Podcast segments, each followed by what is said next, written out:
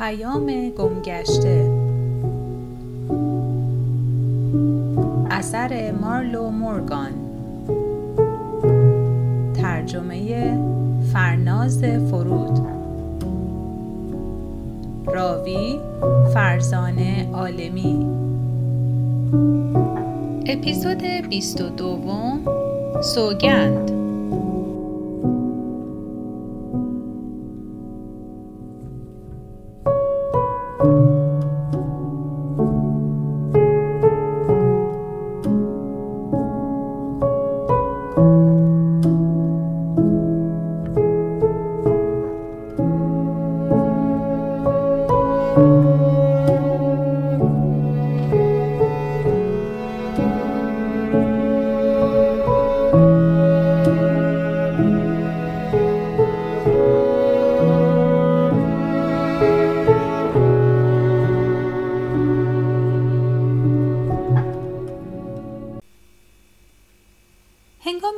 قبیله زندگی می کردم تفاوت روزهای هفته مشخص نبود و نمی‌دانستم در چه ماهی هستیم. بی تردید زمان برای آنها مطرح نبود. اما یک روز احساس عجیبی به من گفت که کریسمس است. نمی‌دانم چرا. هیچ نشانه ای حاکی از کریسمس به چشم نمی‌خورد اما به احتمال زیاد 25 دسامبر بود. این احساس موجب شد به روزهای هفته و رویدادی که چند سال پیش در دفتر کارم پیش آمد بیاندیشم. دو کشیش که در اتاق انتظارم نشسته بودند به بحث دینی داغی پرداختند. آنها با حرارت زیاد درباره اینکه بنابر گفته یک کتاب مقدس روز تعطیلی واقعی شنبه است یا یک شنبه جر و بحث می کردند. در اینجا در بیابان از یادآوری این موضوع به خنده افتادم. همکنون در نیوزلند صبح روز بعد از کریسمس بود و در عین حال در همین لحظه در آمریکا شب کریسمس بود. خط قرمز و خمیده‌ای که در اطلس جهان از میان اقیانوس آبی رنگ عبور می کند در نظرم مجسم شد. گفته می شود در این مکان زمان آغاز می شود و پایان می یابد.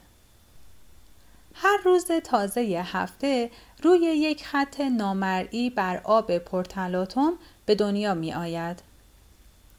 پس از آن به یادم آمد که در دوران دبیرستان یک جمعه شب در رستوران نشسته بودیم و منتظر بودیم زنگ ساعت فرارسیدن نیمه شب را اعلام کند تا ما بتوانیم همبرگرهایمان را بخوریم.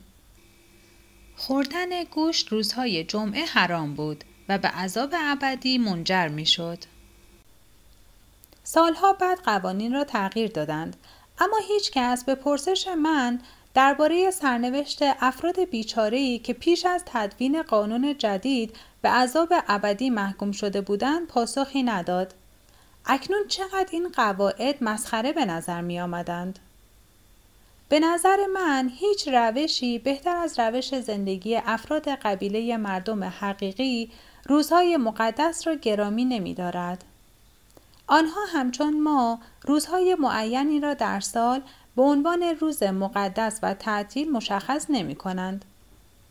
بلکه در طول سال افراد قبیله را به مناسبت استعداد و خدمتی که به گروه کرده اند و همچنین رشد معنوی مورد تقدیر قرار می دهند. ایشان روز تولد را جشن نمی گیرند و برایشان عمر بیشتر کردن مهم نیست بلکه بهتر شدن مهم است. یک زن به من گفت نام و استعداد او در زندگی به معنای نگهبان زمان است. آنها معتقد هستند همگی ما از چندین استعداد برخورداریم و از طریق توانایی هایمان رشد می کنیم. او در حال حاضر هنرمند زمان بود و با شخص دیگری که حافظه قوی و قدرت به یادآوری دقیق رویدادها را داشت همکاری می کرد.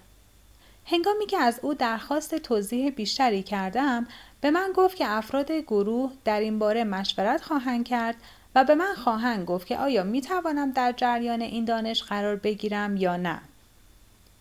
ایشان به مدت سه شب گفتگوهایشان را برای من ترجمه نکردند. لازم نبود بپرسم می‌دانستم که سخنانشان درباره این است که آیا می توانم در جریان اطلاعات خاصی قرار بگیرم یا نه در ضمن می‌دانستم که فقط من مورد نظرشان نبودم بلکه تمامی افراد جوامع ما را در همه جا در نظر داشتند و مرا به عنوان نماینده آنها می شناختند. برایم واضح بود که بزرگتر در این سه شب از من جانبداری می کند و به نظر می رسید اوتا از همه بیشتر مخالف است. می دانستم مرا در تجربه هایی سهیم کردن که تا آن هنگام به هیچ فرد بیگانه اجازه داده نشده بود. شاید تقاضا برای دانستن درباره نگهبانی زمان زیاده خواهی بود. به راه رفتن در بیابان ادامه دادیم. زمین ترکیبی از شن، سنگ و مقداری گیاه بود و تا حدودی پستی بلندی داشت و مانند قبل خیلی مسطح نبود. به نظر می رسید جای پای نسل های پیاپی این نژاد تیره زمین را فرو برده باشد.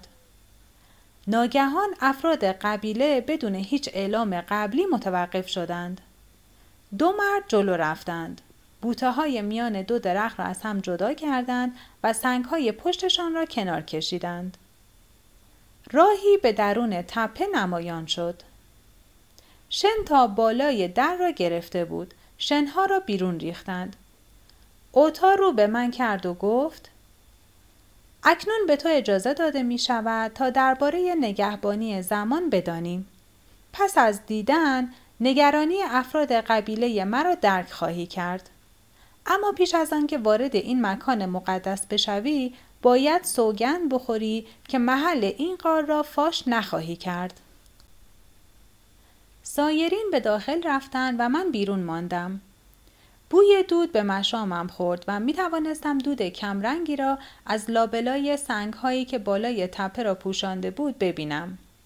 افراد قبیله یک به یک به نزدم آمدند. ابتدا جوانترین فرد جمع آمد. او دستانم را گرفت، به چشمانم نگریست و به زبان بومی که من نمی توانستم بفهمم سخن گفت. می توانستم حس کنم که او نگران است با دانشی که به من داده می شود چه خواهم کرد. از لحن و کوتاهی و بلندی صدایش متوجه شدم که او می‌گوید محرمانه ترین و حساس ترین دانش قبیله برای نخستین بار با یک فرد غیر بومی در میان گذاشته می شود.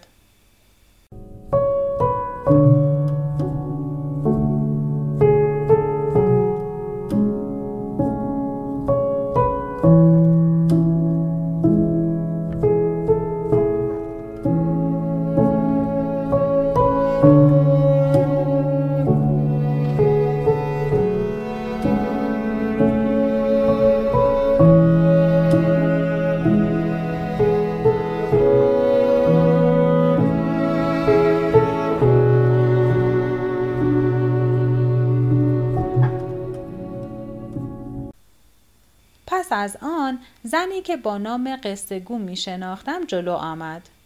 او نیز دستانم را نگه داشت و با من سخن گفت. در زیر تابش شدید خورشید چهرهش تیره تر، ابروان باریکش به رنگ کبود شبیه پر تاووس و سفیدی چشمانش بسیار شفاف بود.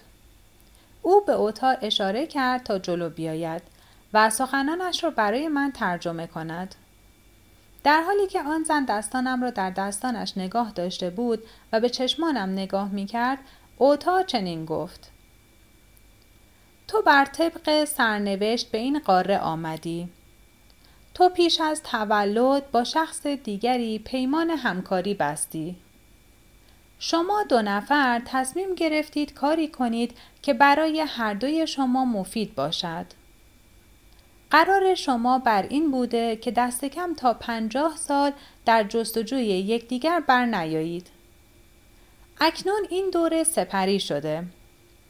تو این شخص را می شناسی زیرا هر دو در یک لحظه به دنیا آمده اید.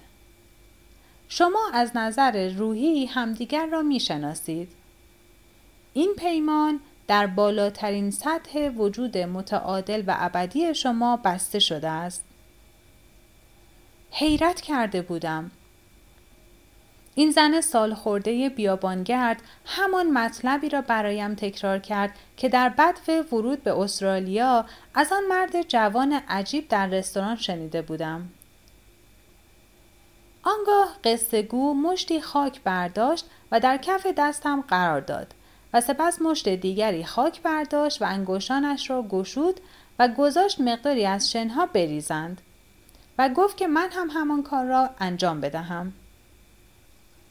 این کار چهار بار به مناسبت بزرگداشت چهار عنصر آب، آتش، هوا و خاک تکرار شد. سرانجام فقط خاک بسیار نرمی در دستم باقی ماند که به انگشتانم چسبیده بود. آنان یک به یک بیرون آمدند. دستانم را گرفتند و با من حرف زدند. اما اوتا سخنانشان را ترجمه نکرد. هر کدام مدتی با من حرف می‌زد.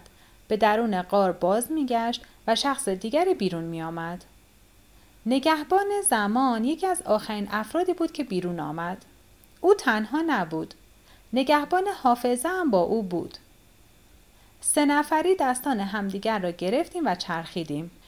دستانمان را به زمین زدیم و سپس به سمت آسمان بالا بردیم. این کار هفت بار به علامت بزرگداشت هفت جهت یعنی شمال، جنوب، شرق، غرب، بالا، پایین و درون تکرار شد. مرد پزشک نزدیک به آخر بیرون آمد و بزرگتر آخرین نفر بود. اوتا همراه او بود. آنها گفتند که مکانهای مقدس ابوریجینی ها و از جمله قبیله مردم حقیقی دیگر فقط متعلق به بومی ها نیست. مهمترین مکان مشترک قبیله ها تپه قرمز رنگ بسیار بزرگی در میان کشور بود که پیشتر اولورو نام داشت و اکنون صخره آیزر خوانده می‌شد. این تپه بزرگترین سنگ یک پارچه جهان است که حدود 400 متر از سطح زمین ارتفاع دارد و اکنون در اختیار جهانگردانی قرار گرفته که همچون مورچه از آن بالا می روند و سپس به اتوبوس گردشی خود باز می گردند تا باقی مانده روز را در آب کلوردار و ضد عفونی شده استرخهای مهمانخانه های آن اطراف سپری کنند. با وجود آنکه دولت ادعا می کند که این مکان در اختیار بومی ها و سفید پوست ها هر دو قرار دارد اما واضح است که دیگر مقدس نیست و نمی توان هیچ مراسم مقدسی در آن به جا آورد. حدود 175 سال پیش سفید پوست ها سیم های تلگراف را در دشت های وسیع کشیدند و بومی ها مجبور شدند مکان دیگری را برای گرد همایی قبیله ها بیابند. از آن هنگام تمامی آثار هنری و کندکاری های تاریخی بومی ها جابجا شدند. برخی از اشیا در موزه های استرالیا نگهداری می شوند اما بیشترشان از کشور خارج شده. به گورها دستبرد زدند و مهرابها اوریان گشتند. افراد قبیله معتقدند که سفید پوستان به اندازه بی احساس بودند که گمان می کردند با از بین بردن مکانهای مقدس نیایش ابوریجینی ها پایان می یابد. به ذهنشان خطور نکرده بود که آنها مکان دیگری خواهند یافت. رفتار سفید پوستان ضربه مهلکی بر گرد همایی های قبیله بومیان وارد آورد و به نابودی کامل قومهای ابوریجینی منجر شد. برخی از آنها به دفاع برخواستند اما شکست خوردند و جانشان را از دست دادند. اما بیشترشان به امید یافتن غذا و امکانات نامحدود موعود به جهان سفید پوستان گام نهادند و در فقر و گرسنگی و بیگاری مردند. نخستین سفید پوستانی که به استرالیا آمدند تا ساکن شوند زندانیایی بودند که با قول و زنجیر در کشتی های پیاپی به این قاره آورده شدند تا مشکل کمبود جا در زندان های بریتانیا را حل کنند. حتی افرادی که از طرف نیروی انتظامی برای مراقبت از این زندانیان فرستاده شدند در دادگاه های نظامی محکوم و به عنوان افراد زائع تشخیص داده شده بودند. بیدلیل نبود که زندانیانی که در پایان دوره محکومیت بدون پول و اعاده حیثیت رها می شدند افرادی وحشی بودند که میل داشتند برای افرادی که پستر از خود می انگاشتند قدرت نمایی کنند. بومی ها این جای خالی را پر کردند. اوتا فاش کرد که دوازده نسل پیش به قبیله او گفته شده بود که به این مکان بیایند.